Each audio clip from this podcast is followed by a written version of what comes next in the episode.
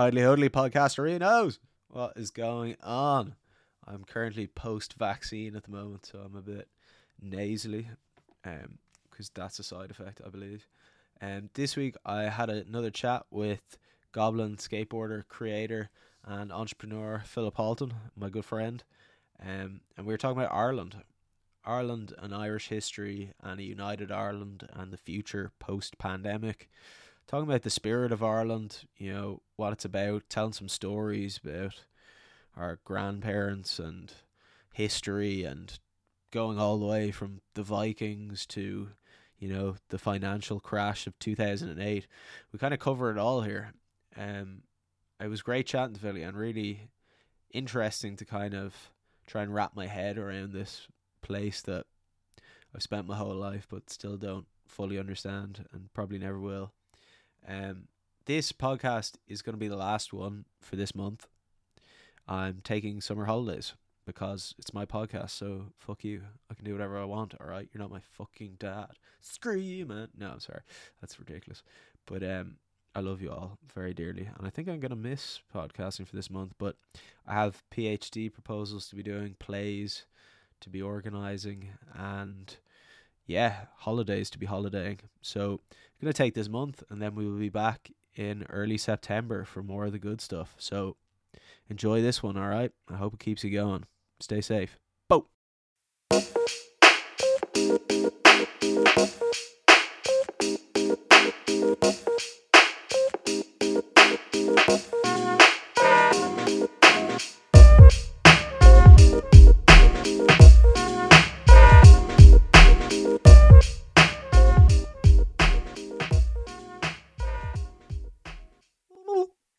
What's happening? Welcome to the show once again, Philip Halton. It is beautiful to have you here, my friend. It's great to be back, both fully vaxxed and uh, ready to spew Bill Gates propaganda. Bill Gates, fucking lizard juice. Um, yeah, I mean, we're both vaxxed up now, so as you can hear, we're both pretty muggy and hopefully can stay awake for this whole conversation. I'm sure we'll... it's you know Ireland has like probably one of the highest rates of vaccine uptake in the world. Funny enough. Oh yeah, yeah. I think we're like second highest in Europe to Britain. Mm-hmm. And but what what's interesting, I read something during the week that uh, they reckon a large part of the reason why Britain are so pro-vaccine is because they have such a great trust in the NHS. Mm. But that doesn't translate to Ireland because I don't think anyone here trusts the HSE. yeah, know? I know. I suppose maybe the older generation would be more trusting of it. I feel like a lot of there's there's more pushback down south than there is up north anyway. Mm, like up north, yeah. there was no like marches or anybody really giving out about it that I could see. Yeah, I, again, it's such a, a microcosm that's blown up on social media. I think the numbers yeah. are still fairly small, to be honest. I mean, like yeah. there's there's uh there's resistance in in like common sense of being like, yeah. well, this whole like it's a bit of a muddy water thing with the indoor dining rules. I mean, I think a lot of people are, are actually somewhat against that. I mean, only mm-hmm. a couple of months ago, you know, you just needed to get a bowl of chicken wings or nine euro meal. You didn't need the vaccine, but yeah, you know? I mean, it's definitely I. In my head, I'm like COVID's over, and then there's people yeah. talking about another lockdown, and so I I just can't really see it happening. I, I stopped paying attention. I think like you know uh, any sort of podcasts I follow or, or mm. any news that has to do with COVID, it's just the last thing I, I want to look at, you know? Oh man, so over it. I mean, the last time we did a podcast was the Stoicism and mental health one, which mm. was, I mean, in the throes of, in the depths of lockdown two or three, was it? Yeah, yeah, yeah, yeah. Big time. Just trying to get a bit of a foothold. And I suppose this one, um, kind of similar, well, kind of similar in the sense that we're going to mix a bit of history with a bit of now. And try and learn a bit about Ireland. I I feel like there's been a lot of talk of it lately, maybe just because of the pandemic and stuff, and coming out of that, people talk about the future a bit more. And there's a lot of questions around Ireland and a united Ireland. Um, so I thought it might be interesting to just talk about. I know you're a big buff in history. We always have good conversations on it. So I thought we could just fart around. Yeah, like the there's we're coming up to all of these centenaries now. You know, I mean, yeah, we yeah. passed the 1916 one a couple of years ago, obviously, yeah. but you know, we're entering into uh, the War of Independence mm. centenaries, and and and it's interesting if you look at what's being like what's what's being celebrated, right? Yeah. Um, like I remember just before COVID hit, there was a sort of a, a big thing in the media about how Fine Gael wanted to commemorate the uh, the RUC. Yeah, yeah, so the, the, black and tan. Yeah, sorry, sorry, the, yeah, the, like the the Auxies and stuff, and it yeah. was like you know there was massive backlash to that. And Fine Gael's yeah. point of view was, oh well, we should be more grown up now, and we should be able to celebrate those who terrorize us. But fuck no, uh, no, because even the British don't celebrate that. You know, it's like oh, why man. do we give this uh, the time of day? Even if murdering you know, bastards, like. yeah. So you know, like I, I look. um I mean, I'm all for like reconciliation and pushing yeah. forward. And, and to be honest, like I, I like the idea of using the past to guide you through the future, but don't oh, yeah. hold it against people or as a reason not to be friends with people, right? You know, I think that's there's no yeah. there's no benefit to that really, you know. But mm. certainly be aware of it. I, I think Ireland uh, is is different to the UK in that we we we we've a really like heavy focus on on history on, on, our own history in schools whereas i feel like in the uk it's it's kind of blindsided by uh, I mean, look, it's all like you know somewhat state propaganda in a sense, mm. right? But you know, we're I think as a country we're a little bit more in touch with our history than. I think it's easier probably for us to be in touch with our history because we didn't have a fucking empire that tried to take over the world. They're a bit yeah. like you ever see that meme with uh, I think it was the Mitchell and Webb show when it's like them realizing they're like, wait, are we the bad guys in this? oh shit. Um, I think there's a real obviously because the way things are now, kind of there's there's not much respect for empires and colonialism and that's kind of a weird divide in the British identity that they have. Mm. I mean, that that was their whole thing for the majority of history and Ireland fell under that remit. Ireland is in the unique position of never having invaded anybody, but not that we haven't like the whole history of Ireland is bloody conflict, like as far back really as you can go mm. from like the Vikings coming over, pillaging kind of half planting Irish people as well in the east, and then obviously the British coming over in 1169, and then 800 years of fighting, and then the Irish fighting other Irish and tribes, and that was I was reading that earlier. Actually, it was interesting. The only reason the British couldn't immediately take over Ireland was because Ireland didn't actually have an army because it was all split up by tr- like different tribes. So yeah. you couldn't like just defeat the Irish army and then you own the place you had to go around and fight all these different groups that all hated each other to try and take yeah. it over. That's why it was impossible to actually get a foothold on it because yeah, yeah. There was... I mean, um, like the mm. introduction to, I mean, look, it was the Normans at the time, but what, mm. what when most people equate like eight hundred years of of British rule, it's mm. it's it's partially eight hundred. Yeah, I mean, it's it's yeah. Norman rule for the start of it at least. Um, but like that was that was from Strongbow, who was essentially like a down and out Richard de Clare. Um, yeah, he was mm. he was a sort of a down and out in um, in, in Britain. I think he, he was Welsh. Uh, yeah, he was. Yeah.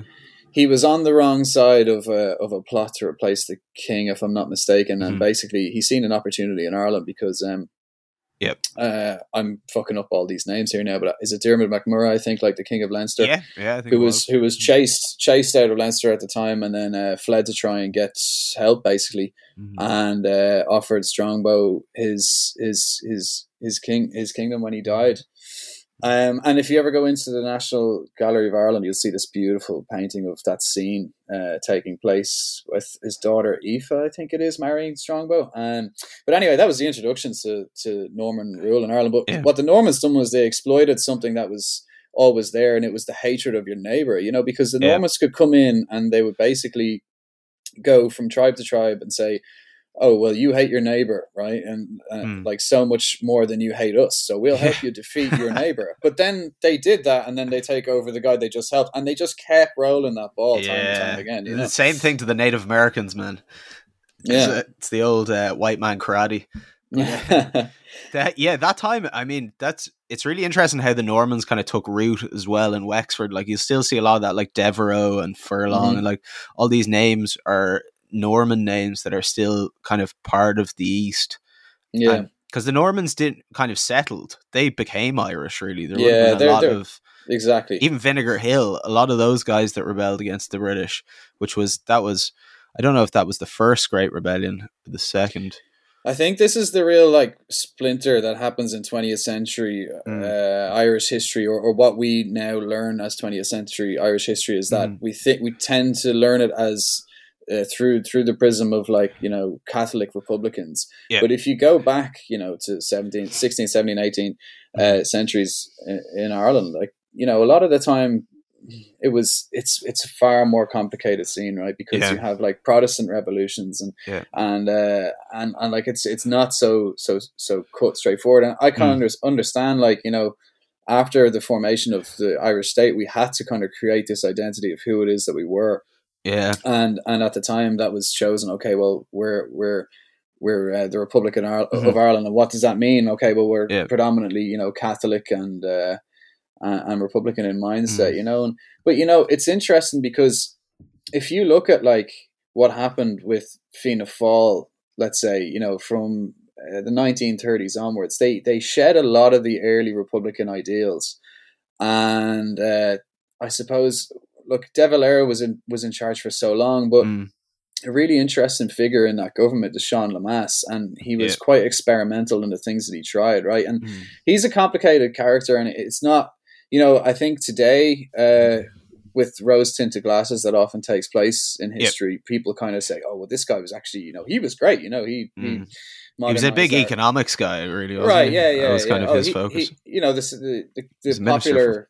Mm. Yeah, he was he was he was around for a very long time. But you know, the popular thing would say would be that he kind of modernized Ireland's economy. But yeah, uh, he uh, there's a complicated character. I mean, like I think he, he you know he was he was in charge through mm-hmm. the emergency you know world war two yep and uh, i think he was given somewhat of a bad name because mm. uh, i mean like you're talking about you know rationalizing you know you have um he used to do some funny things, man. He used to yeah. have like Irish tobacco companies. He, he he just to like spur on manufacturing. We would yeah. mix Irish tobacco with American to try and like you know make make our industry a little bit better and bigger here, but you know, yeah. just led to shitty standard tobacco. Shitty and, then, Irish and then, tobacco.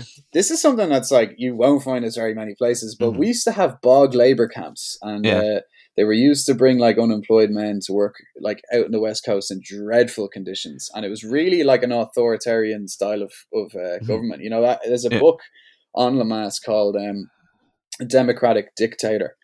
and oh, yeah? it kind of sums him up quite well because he kept a hold of the emergency powers that came in uh, yeah. in the 1940s for a very long time to sort of experiment mm. with like with the Irish economy, really. You know. Yeah. That's interesting. Um, there was something you touched on there just before uh, that was like, I mean, the difficulties in Irish identity that between the Catholic and Protestant, but also the fact that there was so many settlers and so much like early kind of mixing that yeah, do you think it was the Civil War really that separated that out? I mean, because early settlers would have been, you know, Normans, Anglo Irish, Scottish, and then the native Irish. But the native Irish, you know, had only recently converted to Catholicism or to Christianity. Yeah. In those early um, times. It's I I was mm. kind of just reading the story of the Irish race there by uh, yeah. Seamus Seamus MacManus, and I haven't gotten to finish this yet. But this is a brilliant book. So my mindset's yeah. a little bit like further back. I'm kind of like two thousand yeah. years behind. Whereas oftentimes the most interesting part of Irish history for me is kind of like probably from the Viking Age upwards. You know. Yeah. Um. But when you learn then on the sort of uh, you know, like really and truly like Irish people are just made up of uh, waves of, of European migrants, you know, from mm. uh, from Greece, from northern Spain, uh, even we think parts of Africa. Oh. Um, and then obviously like Germanic tribes and, and, and, Celts just like constantly like spilling over time and time again, you know. Mm. Uh, it's interesting if you look at like the Roman uh, Roman era of like of Irish history and, and how they never actually came over here, but they were they were well versed in Ireland. They knew full well that we had very very fertile land. Because the Roman, yeah, the Romans never made it to Ireland, did they? They just kind of no, not really. Like they, yeah, yeah, pretty much. And mm. I'm not sure whether that was just to do with like politics in Rome at the time. Uh, you know, not wanting to constantly go on with more and more conquering and yep. expansion or wars or, or whatever other yeah. many issues were probably taking place at the mm. time. But like we were you know, but if you ever look at Ptolemy's map, it's insanely accurate of Ireland. You know, so they were very, very like well versed on on what we had here. And Ireland, funny enough, um, like we were very well renowned for uh, like you know jewelry work, and I don't know what I think we had something like like three times as much gold uh-huh. like nat- naturally occurring in Ireland than uh, all of Britain, like all of all of England, Wales, and Scotland. Uh-huh. So we were really rich in like in in in grazing. We had a, a lot of forestry, and then obviously mm. tons of gold too. So uh, it's surprising that we didn't get taken over, really. You know. Yeah, particularly by the Romans. I mean, what do they call Ireland? Hibernia, the land yeah, of winter. Yeah, yeah, yeah. Land, um, land of never-ending winter. yeah. and they kind of made it as far as I mean Scotland, and then they were like, "Fuck it, we'll just build a wall." Build a wall. They're, they're yeah. too much trouble. Like, well, yeah. I mean, that's another thing as well. They're really renowned as fierce warriors. They kind of knew not to fuck with us, and I mean, yeah. over time, like you know, Irish Irish tribes and Irish warriors would have been uh, hired mm. hired mercenaries for uh, yep. for the Romans, you know, too. Mm. So uh, we were well respected for for being mad bastards, basically. You know. Yeah, I mean that kind of seems to be the history of Ireland, like that kind of uh, just constant combat, but then the fractionation into different tribes and kind of. I guess I wonder how you get like where does the modern Ireland fit into that? Like we're now this kind of like European, mm-hmm. like progressive, like wealthy. I mean, the north is a bit different, but I mean the south is like a different place entirely. Even people I know yeah. that have lived there since like from like my grandparents' time and stuff. Like the transformation is mental. Like a pub back then was like a couple of barrels with a bit of straw on the ground, and it closed at ten o'clock, and women yeah. weren't allowed in, and it was like you know something that a stable or something. Where yeah, you know it's it's hmm. funny, man. I mean, like, look, I've got you know probably you you less than me because you spent so much time in up north now, but like yeah. I obviously have like a skew perspective of Ireland from somebody who's who's grown up in Dublin their whole lives, yep. and and I, I, suppose I am in a unique position where I'm I'm actually the only Dub. Me and my sister are the only Dubs in our whole family, and the rest of us are uh, Longford and and Meath mostly, mm. right? Yeah. So uh, you kind of you do get a like I'd spend a lot of time down in Longford and, and trying to understand things from more of a rural perspective and stuff like that as well. But your view of Ireland is very skewed when you live in Dublin. You yeah, know, you're Dublin's you're, kind of an illusion, isn't it? It's like a, yeah, yeah, hallucination it's a funny place, dude, and especially mm. like in a time of social media, you start to realize how how differing a lot of opinions on on how to live and ways of life are and stuff like that. You know. And, mm. um, so like my experience up north, right, like mm-hmm. is is solely restricted to uh, history books and my time skateboarding up north, right? And I have to say this about skateboarding in Belfast. Um, from the first time I recall going up there, I remember being really taken aback. The first time I seen a British flag uh, on Irish turf, right? And it was a bit, it was a bit like it's hard, hard, hard, to get over. And I, I never, yeah. I, it always still strikes me time and time again as I go mm. up there, right? But it's interesting how, like, the moment you go through the skate park gates, that stuff just falls by the wayside. You, mm. That's just not relevant. People are there yep. to just enjoy their company. It doesn't matter what your second name is, how you pronounce your your R's or whatever. Like, you know, it's, yes. how you pronounce your H's. yeah, H's. So, uh, so that's and look, I think that's mm. a I think that's a general thing of like the next generation of like our generation coming up are mm. are probably going to put that stuff on the shelf for the most part. Yeah, there's an interesting juxtaposition there between like I mean, you touched on the fact that it's a hundred years of partition this year, and obviously that was the creation of the the the Northern Ireland as it's called. Um, but uh, that's still kind of, I mean, heavily celebrated. It's such a weird kind of experiment to bisect a country in two like this and to have two to try and make two countries on one island basically yeah um and it doesn't make sense really like from an economic point of view ah, from a completely impractical you know, from, from, yeah tr- just from a practical point of view on like mm. so many different fronts it's uh yeah. and like something like the pandemic throws that across uh yeah. you know of, of of like we couldn't really have the zero covid oh, i mean look there's plenty of arguments for this but i don't yeah. it would have been somewhat difficult for us to have had like unless we go down the shared island approach and it's just difficult you know so, yeah to have like one health service or one kind of response to it. I think that really yeah did highlight that in the pandemic the just how difficult it was to manage that. Like one of the first pe- people that came into ireland i'm pretty sure went up to larne on the bus or something mm. and had covid. And obviously there was no there's no way of communicating that like it's because it's just no. you get a bus up and back. Um, exactly. um, but yeah the i mean the identity of that and the tribalism that was created as a result of that. But I suppose the tribalism was created as a result of the plantation of Ulster, mm-hmm. really.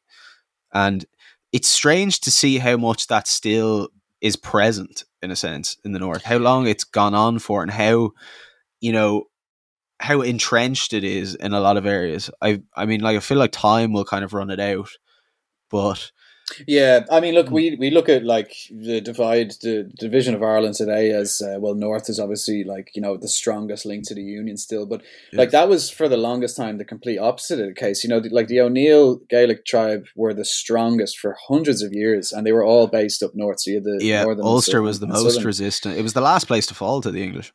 Yeah, and um, then you know, you like the center of Catholic Ireland is still in Armagh. Most people don't mm-hmm. know this, which is quite funny. You know, you think mm-hmm. it's in Dublin, but it's actually it's still in Armagh. Yeah. So, uh, so yeah, it's it's you know, you you judge the history by the prism you look you look at it through. I mean, like for mm-hmm. longevity's sake, you know, but um, it's it's disheartening when you see the sort of videos that we've seen a couple of months ago of riots taking place. Yeah. Uh, and, and, and like, it just feels like that when you see that, if, if visually, it just makes it feel like any chance of reunification is, is much further down the line. But mm. again, that is such a microcosm and the internet blows these things yeah. up. And I think it's, you know, like, I think as much of a tumultuous time as it was during the troubles and you know even into the like what early mid 1990s mm. up north uh, it's going to be a difficult one to try and reunify a country in this day and age with the internet being so prevalent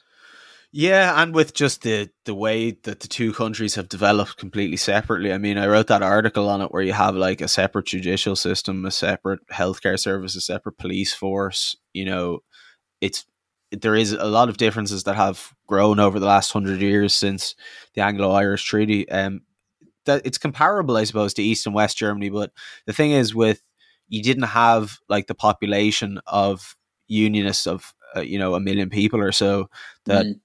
don't want to do it in East Germany. Like East Germany was falling apart, so yeah, everybody yeah. was up for the reunification. That's kind of the difficult negotiation. But I just don't see any future for the north of Ireland at this way. Like you have to even to live up here, there's like a cognitive dissonance.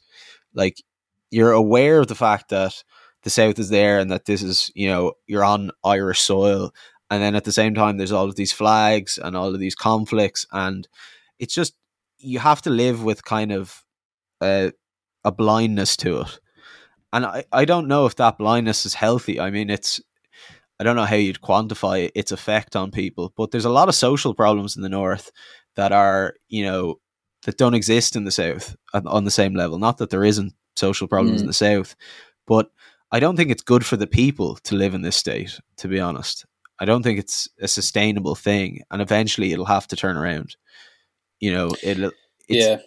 It's not a long term solution to this problem um, which is I mean, on. yeah, which is well, like you look at it now. So it's been a hundred years of a mm. solution, and it's been so rife with violence and, uh, and hatred, and then moments of of quite like of of hopefulness, you know. Um, yeah. Reconciliation.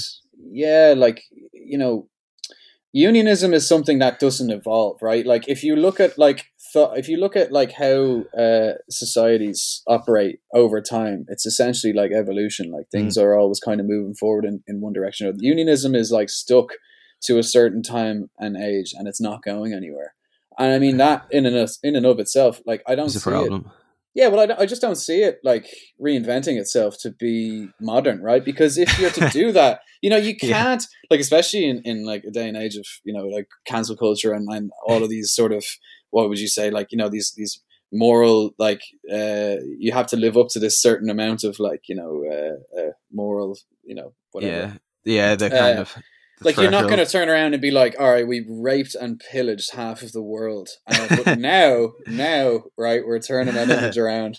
Yeah i know. Well that's the yeah. thing isn't it? Now it's like for the dup everybody's too liberal and too you know enlightened and they're kind of but i guess that's conservatism kind of operates along those lines of preserving boundaries and True. i guess that's an awkward split as well that it's like the conservative liberal thing is like another layer on top of the green and orange thing like it, that's why it's so stupid you see like they're burning palestine flags and mm. putting up israel flags and you're like I really don't see the relationship here between. It's just like yeah, you like their team, so we like this team, and yeah, I just I don't see a future for it really. But I suppose to go back to like where it started, the Anglo-Irish Treaty. I mean, that was paved with blood and paid a very heavy price with the Irish Civil War. Like it, it. The original idea was that it was going to be a stepping stone. It was never mm. meant to be a final yeah. solution to anything. Yeah, and how unlucky we were to not have Collins around, or at least I suppose yeah. that's what, what the movie would lead. yeah. well, well I mean, look, he was he was he was like a pretty rigorous uh, mm. you know accountant. Like he, in terms of yeah. public expenditure like I, I, recall a story of him like you know chasing up two two TDs to pay back their uh, dinner bill at a hotel they were staying in for the night. Oh really? I mean like that's something that I wish we kept a hold of because yeah, uh, we definitely did not. No no and, and it's funny you know like uh, I read this uh, in this really good political uh, corruption in Ireland book from from Elaine Byrne Mm. And the first line says basically like uh, the harp has been you know used to symbolize Ireland since medieval times. And it's true of today that in order to get anything done, that you have to pull a few strings. oh, know? that's very. I thought that was brilliant, but yeah. you know, it's like it's a shame when we look at what we've done in many aspects with our independence. Like mm. Ireland's come leaps and bounds and done fantastic things, right? But there's yeah. also like we're we're revising recent history of Magdalen mm. laundries of mother and baby homes, you know, uh, like all of these like terrible things that we allowed to happen when we had control over them, you know. And yeah. look, even for um, you know, even for for a government minister, it wasn't that easy to turn around to the church and st- and stand up to them. I mean, uh, I recall that in the in the nineteen 60s, maybe the early 1960s, if I'm not mistaken, that the government was actually taken down because they tried to give uh, maternal care, like maternity care to women, and uh, the church were just absolutely having none of it, you know. And uh, so it wasn't like, uh, mm. you know, uh, it wasn't like you could have just stood up to this thing and changed everything as one yeah. person, but but we did give over the reins. Well, to... that's what, yeah. I mean, the church had a lot of control, but that kind of what you were touching on there really, I kind of gets to the heart of what I kind of I'm wondering about in this, which is really the identity of Ireland in relationship to its history and to try, trying to become this modern country that gets rid of the Catholic Church, that is secular. I think the only thing that we're kind of left with then is economics. And I don't know if yeah. there's any other, I mean, any other guiding principle or story that can make sense of our lives other than just the, you know, acquisition of material wealth, which is kind of what we've done. And maybe brushed aside the other question, which is, you know, what do we do? What's the kind of philosophy of the country anymore? You know, we're this originally Catholic nation, you know, connected to Rome. We're almost like a South American country or something in the extremeness of our religion, and now it's just gone. And yeah, like, I, yeah. What I, I, is you know, where's that going to go? I recall uh, reading a book about Michael Smurfit before, who was like one of the first, you know, mm. it was like a trio Big guys. Who, yeah, like it was trio guys who kind of were the you know, the, they were born from like the modernization of the Irish economy, and that was Michael Smurfit, Tony Ryan, who went on yeah. to do Ryanair, and um, Tony O'Reilly. Yeah. Um, but Michael Smurfit, you know, said, I remember at the end of the book, he was kind of talking about the future of Ireland and you know what's what's in line. he said, well, like Irish people, you know, after we got this property boom, and you know, a lot of people made a lot of money without doing anything to own it. It was just you know by luck essentially of of mm. sitting on whatever land, and then and then it was like um, it was kind of like we lost something in that, you know, because uh, yeah. like Irish people historically have always been extremely hard workers and and, and quite dedicated, you know, like from from uh, you know uh, like a, a mixer and a, a and a hod to to yeah. becoming to, to to becoming like you know like the biggest aircraft leases in the world and from so from technology to the fields like we've mm. we've really shown ourselves to be quite capable at, at, anything that we do to put our minds and to, pharmaceuticals know? and technology and like yeah so many yeah, yeah. booming areas uh, you know, like there's there's really I think Irish economic history is really really interesting, and you're mm. right in that it's probably one of the only areas where we had uh, you know a lot of sway over that wasn't too interrupted by the Catholic Church or maybe by Britain. But mm. you know, like if you look at um, we stumbled upon our low tax rate by a complete mistake because in the 50s we signed an agreement with Britain. This is way before uh, the European Union to say that we were going to have a free trade uh, agreement, you know. But mm. because Irish companies were so much smaller and it was very difficult for them to compete, uh, we were given basically a 10 year head start. So we were kind of trying to bulk up all of our companies' revenues and try and get them ready to compete with these large companies in Britain. So what we done was we decided to say, okay, one of the measures is we're going to give you a low corporation tax. You know, get your balance uh, sheets up to up to scratch or whatever it is, and then uh, there was a German company called Liebherr, who, if you look up in Dublin skyline, I'm sure you'll see plenty of their cranes today. But they came to the government and said, "Well, if we move to Ireland, if we locate uh, to to Ireland, can we get that same deal?" And we said, "Yeah, sure." So they set up in yeah 1955 i think it was in uh, in kerry and they're still mm. there to this day but then you know if you go down the line so we've done this very kind of it was a good way to get you know jobs and, and into the country and, and, get the economy moving. But then in 1989, I believe, when we set up the IFSC, which mm. kind of has that weird uh, its own state, you know, rules essentially. Like it's like the Vatican. With, yeah, yeah, like there's all sorts of shady shit goes on there, and that was a Charles yeah, Haughey creation. So uh, anything yeah. that he's put his hands to, basically, you can guarantee that it's uh, it's probably not in the best interest of the it's country. It's mur- murky and, enough. Yeah, and that's that's at the turning point, I think, in Irish history where we then became a sort of a tax haven rather than that's what I always remember from growing up like from like the 90s and like then the early 2000s I just feel like was so marked by just this massive economic boom so like loads of wealth and everybody just having their fingers in the pot and Bertie Ahern building the Bertie Bowl and all this bullshit. Yeah. And yeah, then yeah. just a massive collapse one day. That's kind of mm-hmm. that's why I wanted to study economics because I was like, how the hell can this just go like tits up for no apparent reason? like I just didn't understand it. And then suddenly you now I my dad loses a bar and we lose our house and there's all these changes going on, but it's just like, mm-hmm. oh, it's the economy. It's this mysterious thing that's yeah. like, you know, kind I of was fascinated by that too because you know, mm. it's so nobody knows. Like when you, you yeah. know, like well, yeah, a lot of people predicted it. I mean, the banking crash. A lot of people predicted yeah, because yeah, because the banking system had never been tested before. A lot of people mm-hmm. were like, the first thing that comes is going to take all of it out because it had never been networked like that. And then Ireland was able to borrow loads of money because um, we had been connected with Europe. So it was assumed that Ireland was kind of going to be too big to fail. And so we were granted all of this money that we never had access to before. So everybody started yeah. borrowing like crazy. And then when Lehman Brothers went down and started to take, uh, it was Bear Stearns and Lehman Brothers over in the States and Fannie Mae and Fannie Mac.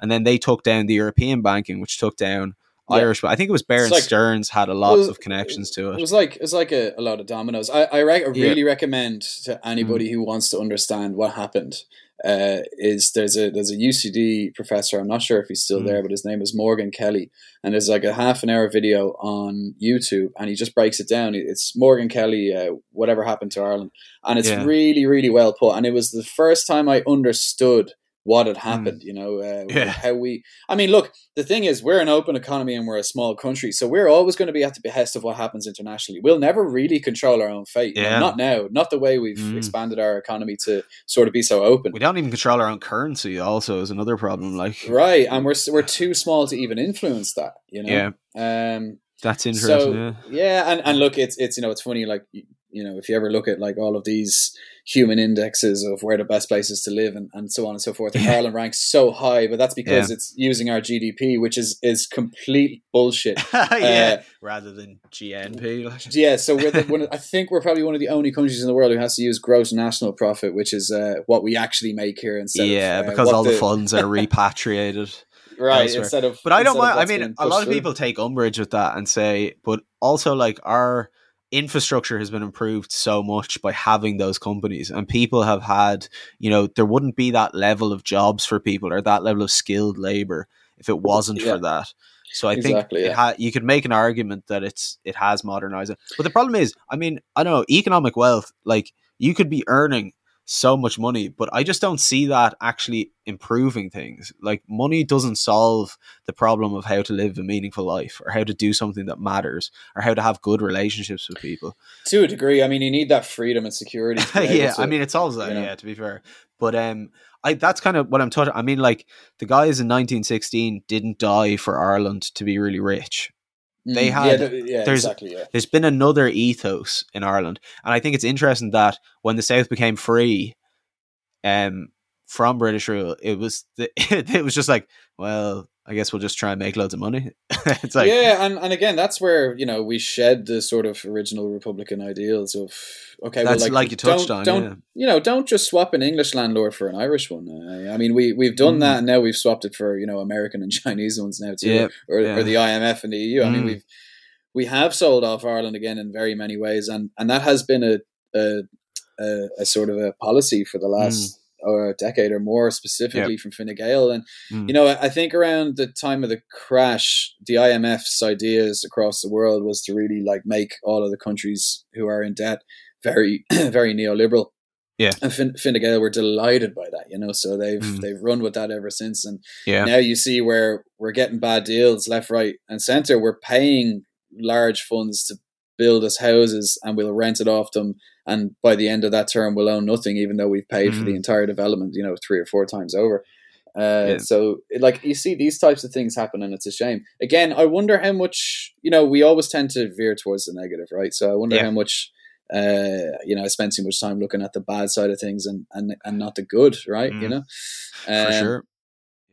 so yeah, but uh, like, what can we do going forward to make sure that those mistakes in the past don't happen again? Well, that's the interesting question. I mean, well, economically, it's a. I mean, Jesus, that's that's a tricky. That's probably above my pay grade um, to be answering that one. The United Ireland thing is interesting because I kind of initially, when I looked into that, I had heard about you know the ten billion subvention from the United Kingdom to the north of Ireland, and that it was an economic dependent and not viable, and all this stuff.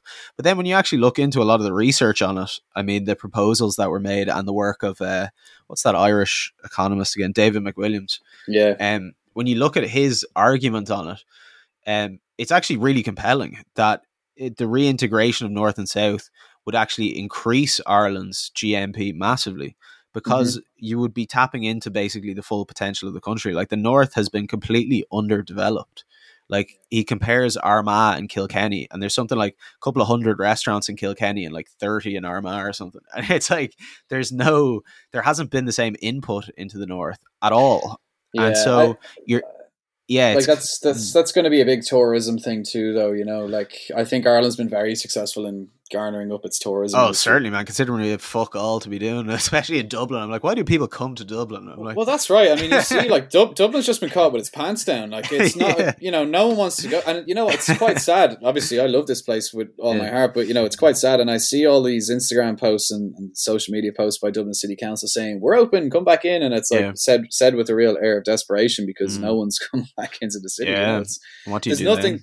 like look this is you know they're really uh, f- there's a lot of people that fall for that too though i mean if Mm. you if you destroy all of the cultural venues particularly for young people you do take any chance of renting a place in the city Oh, away then God. people aren't going to spend time there i actually think that there are a lot of areas who've benefited from this and mostly Mm. coastal areas and suburban areas at the Mm. expense of dublin city which is a positive for many other spots Yeah. um, but it is sad when you go through dublin now that's really the biggest problem isn't it? Like there's no there isn't a home for young people in dublin. It's very much like you're kind of you're expected to either leave or you have to get some sort of high powered job. Like Yeah. Eh, living in belfast very different. Like i'm you know i know loads of people have bought houses that are saving up to buy houses. There's it's part of kind of growing up and becoming an adult and feeling like you know you have a place in the world. Whereas if you're always renting or you're always getting kicked out of places and you're moving and there's no end to it i don't know if that feels like for me anyway it feels like you're missing that opportunity Yeah, and you can't take ownership of where you live. No, and yeah, like you don't. That's what my mom said to me when I, I framed one of my degrees, and uh, I sent her a picture of it, and she was like, "Good, now you just need a wall to hang it on." And I was like, "Fuck's sake, you're so yeah, yeah. right." Like, It's just life. It's it's life. It's every fucking level. It just gets harder and harder. Yeah. it is. I mean, it's it is fascinating. I mean, in so many ways, we're so lucky, and then we have these weird challenges that feel very like millennial type things, and you know, younger people as well. But I feel like us growing up in the '90s, economics and the economic crash and all of that really kind of affected us in so many Yeah. ways. Yeah, I, and like we're still paying massive repercussions for what happened ten years ago, but I think mm. a lot of people have forgotten that, and that's why I was always so yeah. fascinated from an, like uh, from an early age uh, about the economic crash and what happened, and trying yeah. to understand things. And me too. You know, mm. my dad was very good for this. Like we'd be on a journey to Longford for two hours, and you just go nonstop back forward, trying to like me trying to figure it out, question, question, yeah. question, but like really trying to get to the mm. bottom of it, like trying to understand exactly what it is that happened, and, well, and the more the more you the more you you get to know the, the less you know and it just it's yeah.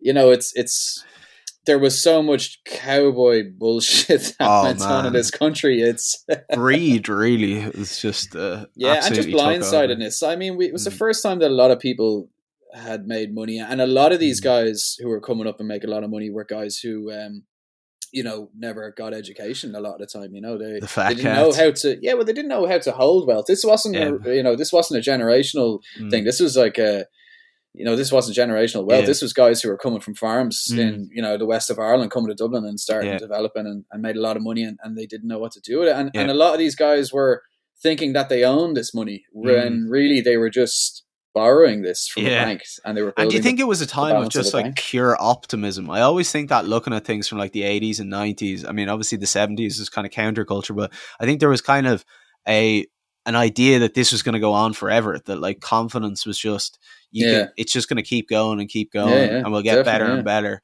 and then that mm-hmm. 2008 crisis for me anyway, I'm sure there was loads of other stuff, but that kind of burst the bubble a bit. And then it, coronavirus yeah, and stuff like that. I think we've kind of realized in the 21st century that it's this the utopia everybody thought was coming isn't really going to be what you thought it was. Yeah. There we, were is, sky, we were skyrocketing for so long. We were the great boys of Europe. We're all going to be millionaires and we'll have fucking pool yeah. houses and now you can't afford a flat and fucking Clontarf. Yeah, I, I mean, look, uh, you know, I've tried not to go into the sort of mm. generational divide thing here, mm. but I, the last few weeks and months, I've found it so hard not to just be really pissed off at uh, fucking boomers, man. Goddamn boomers. You know, if it's not being, a, you're, you know, you're not you're not allowed to drink outdoors without one of them complaining. You know, there's a lot yeah. of people who live in Dublin City who should be living out in a fucking field in Leitrim somewhere. You know, yeah.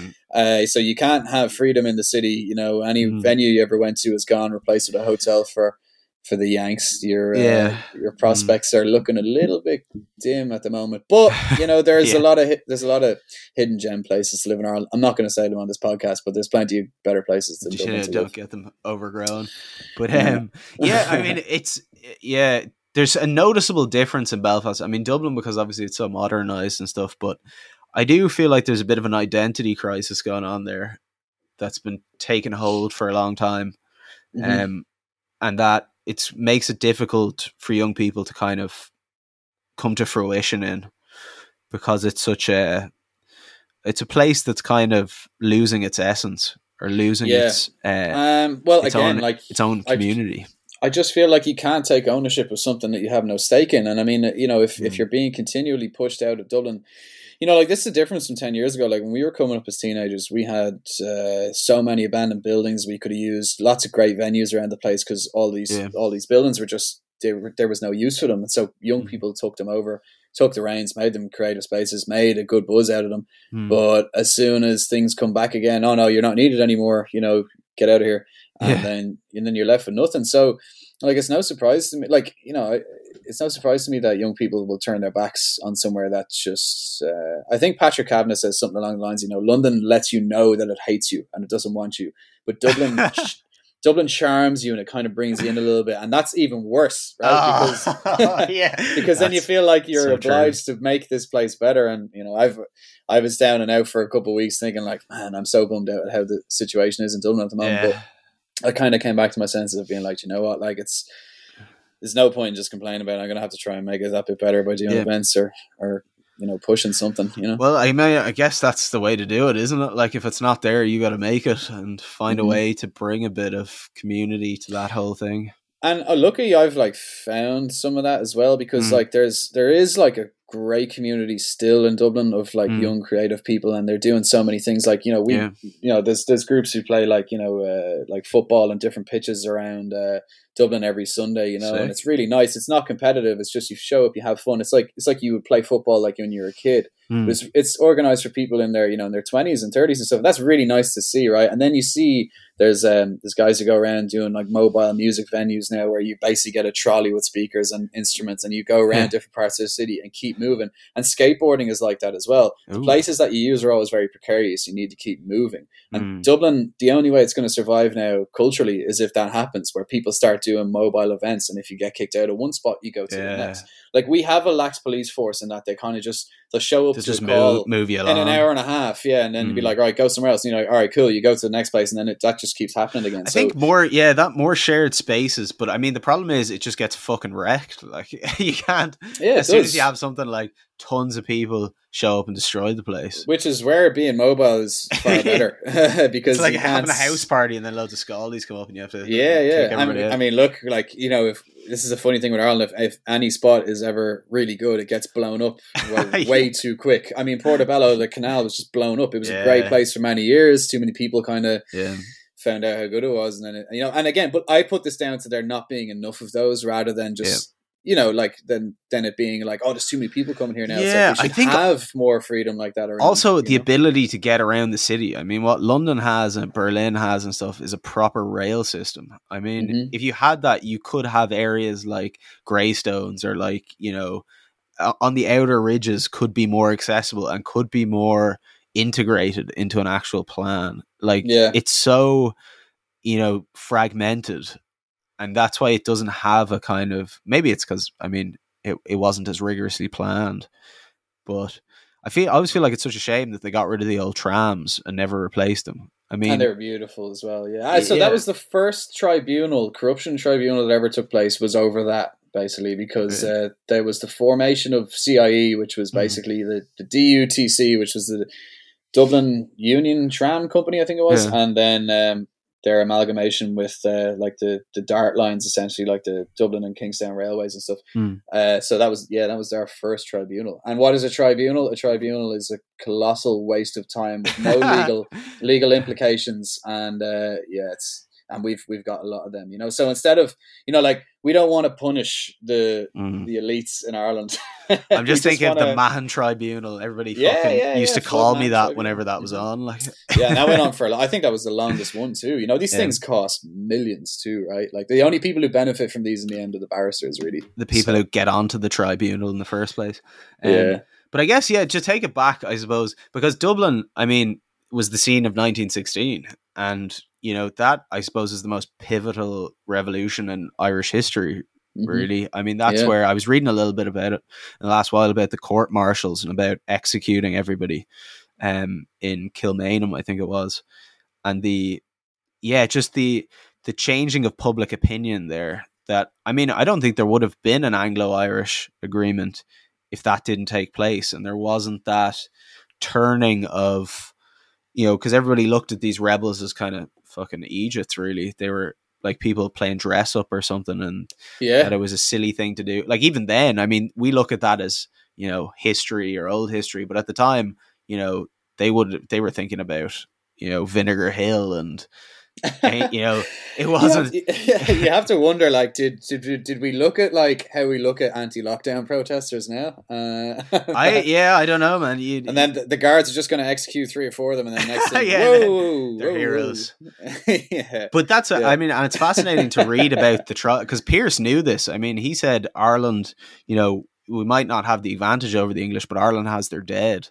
That was his argument: was that mm-hmm. a blood sacrifice was necessary in order to do it. And it kind of worked. I mean, that's the weird yeah. thing about it. But a lot of them were poets and artists and like the whole Gaelic movement with W.B. Yeats and that type and Lady, what's her name again? Um, Lady Gregory and those mm-hmm. types mm-hmm. who were bringing back yeah. a lot of mythology and folklore. And they had this kind of romantic Ireland that they were fighting for. Which we needed though. I think that yeah. like, you know, what is a country if it's not its stories, right? You know, like mm. if you if you really think uh like I've I, I actually struggled with nationalism as a, as a thing for a long time, especially when I was younger. I was just like, I don't get it. I mean, I was just born yeah. here by chance. You know, why is it that I yeah. should kind of, you know? But then, then you're like, well, all right, well, what what is it that you actually mm. value in a country and the place that you live? The spirit okay? of the place. It's the spirit of the place. Mm. It's the history, the colourful characters, and uh, I suppose the tragic beauty that Ireland holds in its in its in Tra- its stories, right? In its beauty, indeed. In its in its in its previous um, in its previous decades, like you know. Mm. Uh, and then there's something nice about studying local history in particular, I find, is that once you read it from a page, walk outside and it comes to life and you see that, you know. Mm. I, it's funny, I remember in the depths of the lockdown, like I moved back towards town and I was walking, you know, around like different parts of the city every other night after work and uh, it was me there with my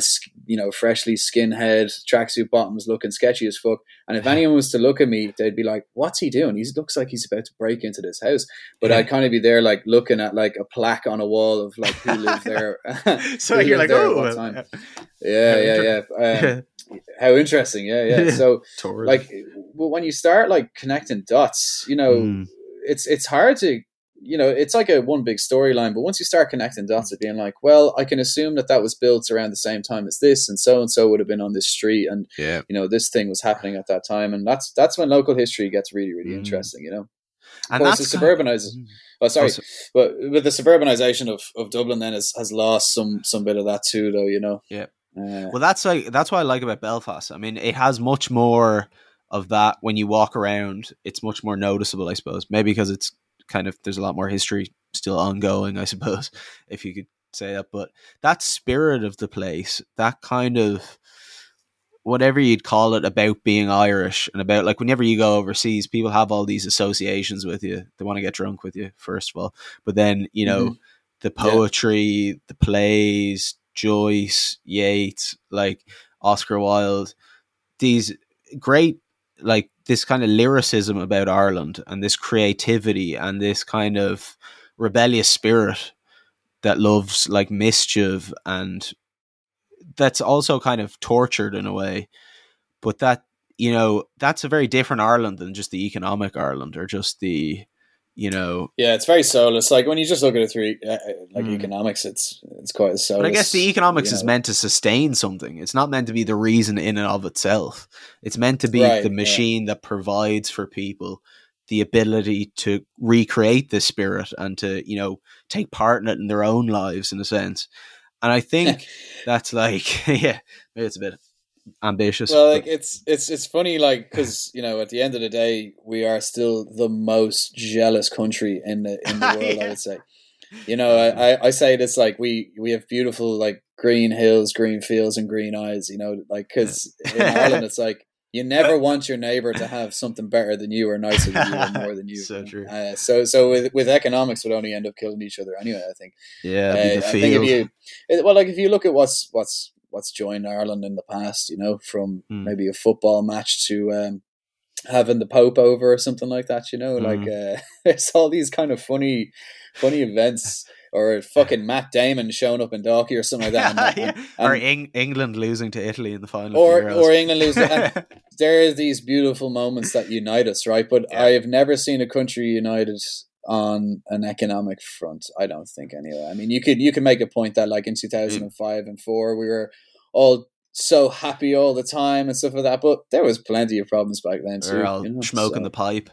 But I guess I wonder, yeah. yeah, about the artistic, maybe the kind of yeah, the spirit of Ireland that so inspired a lot of those rebellions and stuff does seem to be I don't know, is it just gonna will it last? Will it go on? Is it going to become a tourist commodity?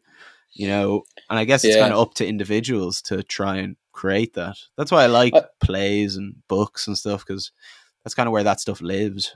Exactly, and you know, look, I I do wonder because we're the first generation of Irish people with a warm house and, and, and a full belly, you know. So yeah, I mean, a lot mm. of those rebellions took places in times of hardship, famine, and, and, and strife, you know. And uh, yeah. you mm. you can kind of see that like uh, through the sort of late 18th century and and the middle 19th century and stuff like that. Like massive change happens when people are hungry. That's for sure. Yeah. You know? Yeah. Um, and then it's like with COVID, it's like a dulled down version of that because people um people yeah. have to kind of sit around, right? And mm. you're uh, you're sort of waiting on something to happen. But that's mm. the thing with like a slow virus like COVID, and that it's just it's like a waiting game, and it's like it's very very dull. I mean, if yeah. you're to make a mo- if you're to make a movie about COVID, it'd be very boring. Be shite, like, and, uh, but we also have the internet. I mean, I think there was uh, when I was interviewing Belfast playwright Jimmy McAleavey, he made an interesting point that like now the preoccupations of a 12 year old in Ireland are the same as the preoccupations as a 12 year old in California there is no difference anymore because of this unified culture that we're importing from America basically via the internet. Via it's true, really, yeah. Via apps and I mean that's a lot of the work I'm doing on attention and persuasive technology at the moment that they have built-in value systems to them. They mm-hmm. create mm-hmm. The value systems in their users. Like Instagram does that in terms of making popularity the highest value or social success or you know rhetoric or appearing important or outrage and our culture is being shaped by things that are very much not of Ireland's making anyway it's it's like uh it's the same yeah. thing with the economics you know we're we're kind of at the behest of the world but I think Ireland really thrived in being this kind of edgy you know troubled place not that that's it good, did for, for a long time, man. I mean, like that stretches yeah. back two thousand years ago. We actually had that sort of uh, magical, like mystic aura to us. Like mm. the Romans looked at us as a as a sort of a magical people. They didn't really understand exactly yeah what it was exactly that was going on in that faraway mm. place, you know. Uh, but it is like, I mean, I think a lot of people have discovered the beauty of Ireland the last 15, 16 months, Ooh, particularly. Yeah. Uh, mm. you know, when you see like the rugged landscape of the west coast, Ooh. when you see all of these like enchanted, you know, Norman uh, castles, and mm. uh, you go down the beautiful Georgian streets, of yeah. which are left anyway, you know, mm. and you see all these places. You, you, like you realize, like, fuck, this place is so beautiful. Like, yeah. it really, really is one of the most beautiful countries Amazing. in the entire world. Mm. Um, and you kind of need to rediscover that. It's like for a long time, I didn't know that Killiney and Dalkey existed, and it's just it's when you're going around yeah. these areas, like they're majestic. And I had the mm pleasure of living up that way for about a year. And every day I'd leave my house and I'd go for a stroll because I just enjoyed it so much. Being right on the coastline, seeing the history of it, you know. And, you know, like again, this is the beauty with local history. You can just step into it straight away. And I've had so much fun in the last year by, you know, going around on that boat that I made in the first lockdown. Yeah. Just kind of traveling around and mm. witnessing Dublin from the perspective of the water, which is really important because however much we often forget this, we are an island, and yeah. all of our contact with the outer world forever has always relied upon, uh, you know, seafaring. Mm. Um, and it's beautiful, dude, because when you come into Dublin Bay, like you you see the flat, like like the flat limestone bed of Dublin. You know, Dublin's yeah. very very flat, and then you see these peaks. They're like opening gates as you come into the bay on Howth and Killiney, just made of this these granite gates essentially. Wow. And then you enter into Dublin and, and you see everything kind of unfold in front of you. You see these plush houses in Dalkey and whatnot, yeah. and then you see how Dublin starts to kind of roll down and flatten off, and you see the port. Dublin Port is a beautiful place. Mm. You'll never really get to have a good view of it unless you're actually in a boat going yeah. through it on the Liffey. But when you see it, it's just incredible. Like you see the trade and commerce that happens in a part of Dublin that most people don't even know existed. Mm. You go further down the Liffey, and then you see what's taken place in the last like 30 years of all of these you know huge financial companies on on offices and whatnot keep going for you know which was previously just you know rundown warehouses and, yeah. and, and, mills you keep going down the liffey a bit further you start passing by all these historical bridges from the halfpenny bridge which was made for you know you'd pay a halfpenny to cross it because prior to that there was a guy with a load of dodgy boats who would charge you who would charge you to cross. And and and the, go- the government at the time were like either you build a new bridge or you get new boats one or the other yeah. but you can have a hundred year lease on it you know? Keep going further down what do you get? On your right hand side you get what was at one stage the poshest place in, in Dublin North Inner City which has just flipped on its head for the most part in the last century. And hmm. then on the left hand side you get the you know the sort of tourist trap which is now Temple Bar Mm. Keep going further down, you get to the origins of Dublin being Wood Quay, you know, uh, um, and, and Usher's Island and so on and so mm. forth. And then and then the most important river outside of the Liffey is completely shielded up now, the River Poddle, which was essentially where Dublin gets its name from. Blackpool was ah, Dublin. Yeah. And and so yeah, when you do this through the water, you see all of the time, all of these timelines just start mm. exploding in front of you, and it's just incredible, you know. And there's so much, so much history to it in just such a short walk right? It's so beautiful. Yeah. And then, of course, if you start going down the countryside and, and you go a little bit further back into like ancient Irish history, mm. you start getting into really magical territory. And, uh, you know, you go back into the origins of where the fairies first came from and this Celtic tribe of New people being, and... you know, it's so it's beautiful. There, like, there's so much to it. Um, I think you can kind of get carried away in the news cycle, in the social media cycle, and you only see the negatives of Ireland. But mm when you step back away from that and you see how much is on offer. I, I had a beautiful time last uh, last weekend. I got to go down to uh, Russborough House and uh, I got to make my own knife. You know, like uh, oh, in a, sick. in a forge, which was great. And it's and it's amazing because I think that forge actually was originally for that house. You know, and uh, yeah. obviously one of these massive estates. Uh, but it was it was so beautiful. Like it's such a good time and just the surroundings of like the Wicklow Mountains and everything, and uh, like it's incredible, you know really, really is. Mm. Yeah, the word beauty there really struck me. Like that, that's such a important bit of it. I mean, that's what all the artists are about. Like that's what there's a line in James Joyce's Ulysses about that. It's something like you know, something like carpenters work with wood, you know, painters work with paint, artists work with beauty. That's like mm-hmm. the the material of it, and that there is so much in Ireland if you look for it. Um, I I kind of reminded me of being in Kerry for the first time and driving around and being like, "Holy fuck, this is like Jurassic yeah. Park or something." Like, no wonder, no wonder all these lunatics yeah. are writing poetry about this. This is mm-hmm. like, you know, some of the craziest stuff you'll ever see. Yeah, um, yeah, yeah, yeah. Uh, even even like Patrick Kavanagh could write about Monaghan, which would be one of the probably lesser, I mean, like I couldn't think, I couldn't think of two lines about Monaghan. Like, if I had to write a poem about Monaghan, it'd probably be like Applegreen's petrol station or something. But, like, um, but yeah. that's the thing, yeah. And that kind of, I mean, it's not. There are other countries with that, but there was just something about Ireland that seemed to switch people on about it. Like that Patrick Kavanagh, Seamus Heaney, like writing about spuds in the ground and. Mm-hmm just the the rawness of the whole thing the simplicity and then there's also mm. that uh, i don't want to say simplicity but I, I, think like the simple nature of irish people and uh, it's mm. very easygoing and we take things like very very stoically i suppose like most irish people you talk to down the country everything's very relaxed and slow motion and mm. you know you don't really you don't really ask for too much i suppose which is it's kind of nice. Like, I mean, you go into a city like any city, Dublin or, or any European city, everything's very fast paced, and mm. people are always wanting more. You know, do things quicker, get more stuff, and uh, you go down to the countryside, you get a little bit of a slower pace. Like, yeah. I I get the insight into farming on a small farm just from my family, yeah. and um, it's really interesting. You know, like my my granddad would have been a um, oh god, what's the name for it? Um, a cattle dealer, and. Yeah. Uh, basically he would have gone from farm to farm and, and bought a cow for a little bit cheaper, brought it to the fair, and essentially gotten paid just for that, you know. And mm. uh, it was a very difficult, very difficult job. And then at one point they changed the system whereby they kind of cut the cattle dealers out. They they were like, "Ah, oh, these lads are making too much cash off the side now. You got to get rid of them, right?" You know.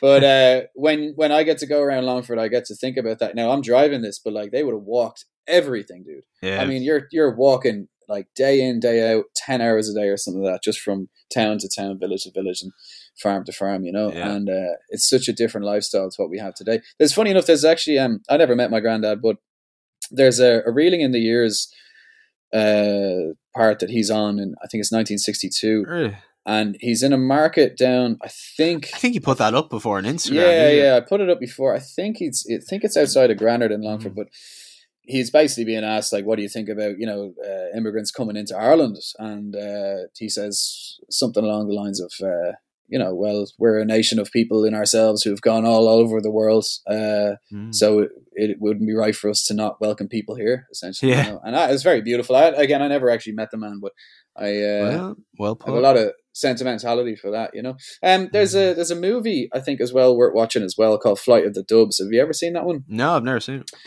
I think it's like late seventies. Um, but it's a really good movie about two children who mm. flee their horrible English uncle to stay with their grandmother in the west coast of, of Ireland, you know. And uh, there's a part where they land into Dublin on a St. Patrick's Day parade mm. and they're going through all of the city and the whole song is quite beautiful, but it's along the lines of you don't have to be Irish to be Irish. Yeah. And I, I really, really like that because mm. um like I've got a lot of friends who have moved over here from different parts of the world. They weren't necessarily born here, but they're more Irish than most people yeah. that I, you know, because they you get in like, the spirit any, of the thing. yeah, well, anybody who like just embraces it. I mean, like yeah, fuck the sure. passport, fuck just by chance being born here. It's like someone mm. who embraces Irish culture and Irish history and wants to see this place do better. To mm. me, is an Irish person. Like, yeah, know, that's what that's what Sounds it is in my right. book, anyway. Mm. You know. Yeah, that kind of right. When you were telling that story there, it reminded me of uh, my my granddad's from Wexford, um, like where Baginbun was, and the Normans and stuff. And they used to mm-hmm. his um his grandfather was a man called John Carley, who survived three shipwrecks off the coast of Wexford, and he was uh, he was born with a caul, which is like the the amniotic sac from the womb is on your head yeah. when the baby's born. And they say if a man is born with a caul, he'll never die at sea. And so this motherfucker really took it the extra mile. Wow. Like he, uh, yeah, he was sunk off the coast but uh, once by uh, in a navy boat or something. It was like a World War Two or World War One. They got hit and uh, the boat was sunk. And he survived that, and then he was sunk during the Civil War. He was on a boat. It was a massive. Uh, it's there's a plaque and a commemoration to it in Wexford because everybody on board died. Yeah. Um, he was the only one that survived. And Holy it, shit! It was yeah. Your mm. this is your granddad. My granddad's granddad, a man called John Carley. But uh, so he he's the embodiment of Uncle Albert from Only Fools and Horses. Like. yeah, about. but yeah, how he how he survived was so they were transporting cattle in this boat, and then the boat started sinking, obviously, and it was pitch black at night and he was the only one there and he could hear them all like screaming and stuff and the cattle drowning and everything Jeez. and trying to get them out but he managed to get a piece of driftwood and he stood up on it and then he took his his shirt off that he had and he sailed himself back to Ireland and he was out he was out at sea for a, a, at least a day or two just standing with his shirt using it as a sail to get back to Ireland Holy and then shit. when he got there obviously it was the middle of the civil war so he had to climb up all this cliff. So he was basically naked by the time he got there because all his clothes had been pulled off, and he was like running around in Civil War Ireland in the nip, trying to get into people's houses to be like, "Look, I've been shipwrecked," and so they all thought he was in the IRA or something. they were like yeah, yeah. kicking him out. So eventually he got to the police, and um, they all thought he was dead because everybody else on board had died. But they sent word to my great granny at the time and said, you know, mm-hmm. John's mm-hmm. been found. So she starts going there, like across the country to where he was. I don't. I think it was in Waterford or somewhere. She starts going to him, and then he starts going back to her. So they both miss each other, and then uh, she ended up in Waterford, and he ended up there. And then eventually they were reunited, but he was an undrownable man. There was That's a documentary pretty, yeah. about it actually called Into the Blue on RTE. I'll definitely watch My that. granddad was in. Yeah, but um, that's that's the type of men we once used to produce in Ireland. Yeah, not not anymore, man. I'd fucking no, well, I'd it's, you know, it's, it's, it's funny because uh, like back during the the, the emergency, like mm. World War Two, when we were using our own uh, merchant ships to collect materials and, and so on, a coal or whatever from Britain, there was a common joke that like those boats were more dangerous than the German torpedoes that targeted them. You know, they were really? so in bits and yeah. we were so broke. Uh, that, that like it was more of a death sentence to just mm. get on one of these ships than it was to get hit by a torpedo. and it? then, um, well, there's an interesting thing. I spent time up in Donegal last last summer, and um, I think as a Tarantella, there's like their version, basically of, of Irish traditional music has a has like a very strong Spanish or Italian uh, input into it because of mm. shipwrecked sailors over the years off the coast of Donegal who basically would wash up on the shore of Ireland and then just right fuck it we're, we're here now you know yeah really there was a bunch of yeah. Germans as well that were that their U-boat sank off Kerry and they were imprisoned and then they just decided to stay because they were wow. like, oh yeah this is pretty sound yeah I guess we'll not go back to you know, there's a there's a funny story in the Ronnie Drew book of one of his friends um, who basically wanted to learn how to play the trumpet, but he lived in a house in Blackrock in yeah. Dublin, and you know it's a very loud instrument to try and learn. So what he used to do is he'd walk out into Dublin Bay whenever the tide was out, but you couldn't control that. So sometimes he'd have to go at like one or two in the morning, you know, yeah, uh, whenever the tide was out just to play. So he'd done that one night, and this is during World War Two, and um, he was tackled to the ground by six policemen who thought he was signaling to a German U boat to come into Dublin Bay. which of course makes no sense because they're underwater in the first place. You know. Yeah. Uh, I don't know how you'd signal to them, like. yeah, yeah, yeah, yeah. But that's a quintessentially Irish story. I Man, like I love those like Ronnie Drew and the Dubliner stories of them just like getting so yeah. buckle drunk and just wrecking the place. Yeah, yeah. There's a yeah. It's a. I mean we have so much going for us for such a small place. I mean, mm-hmm. I don't know any other small fucking island rock that has as much history and culture as and Ireland. We're so uh, we're so notable around the world as well. You know, mm. like everybody knows us. Really, yeah. Whether that's Everyone a good knows, thing or not. Well, yeah, sometimes. yeah. I mean, look, uh, you know, if if ever you're in most parts of the world and someone thinks you're English as soon as they find out you're Irish, they're usually, oh, oh I'm, I'm sorry. Yeah. You know, that was it. On holidays, you always had to have one guy wearing an Ireland jersey or a Celtic jersey, so nobody thought well, you were English. Yeah, my mammy be very cheeky now. I recall us being in France one time, and if you ever had a street trader who was kind of trying to bother you or sell you something like that, and be yeah. like, you know, you would, no, no, no, I'm fine. And be like, oh, where are you from? Where are you from? It's like, oh, oh, we're English, you know, like, but if ever you were doing, if ever you were doing anything like sound or getting along with someone, oh, I'm Irish, yeah, you know. So, and I, I, we um, used to have a, well, this is probably a bit bad out, but I recall years ago, like you know, yeah. blind drunk going through the streets of uh of Barcelona yeah. and just being like England, you know, just uh, being assholes basically. you know, pretending so to be English. It's, uh, it's funny to be able to shapeshift, you know, when you need to. yeah, when you have to be. You know, I can be English, I can be Italian, I can do whatever's necessary. Um, yeah. man, it was so funny watching that match in the Euros in the Lower Ormeau in Belfast. Like you'd swear Ireland won the Euros yeah. with the way people were getting on. There was like tops off, mm-hmm. everybody on each other's shoulders. We were like shouting and screaming, and everybody thought we were Italian for some reason. but um, it was just like, oh man, what a way well, to bring people together. I, I, I kind of said this before the match, or even before they got mm. to the final. I said the best possible outcome is for England to lose it on the last kick oh, of the last minute of extra time or something, you know. And it was great. Like, what yeah. a fantastic ending for Glorious. such a terrible fan base. I, I, I, mean, I don't mean that overall, but you know, you see yeah. the scenes that took place afterwards, and you say like, "Oh, fuck those guys, you know, like yeah, uh, at least they reason. were trashing England. Yeah, yeah, they, they, yeah, people's. true. Yeah, not not other people's uh, countries. yeah. Um, yeah. Well, do you think we got there? Do you think we got a bit of a, a sense of Ireland, what it's about? I think the sense of Ireland that you you'll always get is is shy talk from a pub, which is what I think we managed. Maybe we're doing it right now. Maybe that yeah, this is it. Exactly. This yeah. is Ireland. Yeah. if you if you come it. to Ireland, you're you're going to get in a conversation like this. yeah. pu- pure spiel, no direction, pure, pure, speculation about things about important economic matters, and, and no and facts. Really disregard facts, times, dates, all of that crack. Oh, just oh, go off what you know. And if anyone pulls out their phone to check Google, just throw it off the yeah. table. Intuition and rumors. Intuition and rumors. That's it's what we're built on. That's yeah, what the foundations are of this state from economics to social history. That's how we do that's things. It. Well, you know, appreciate you talking to me today, brother. It has been, cool, man. as always, glorious. Talk to you soon. But oh my goodness, it's an outro.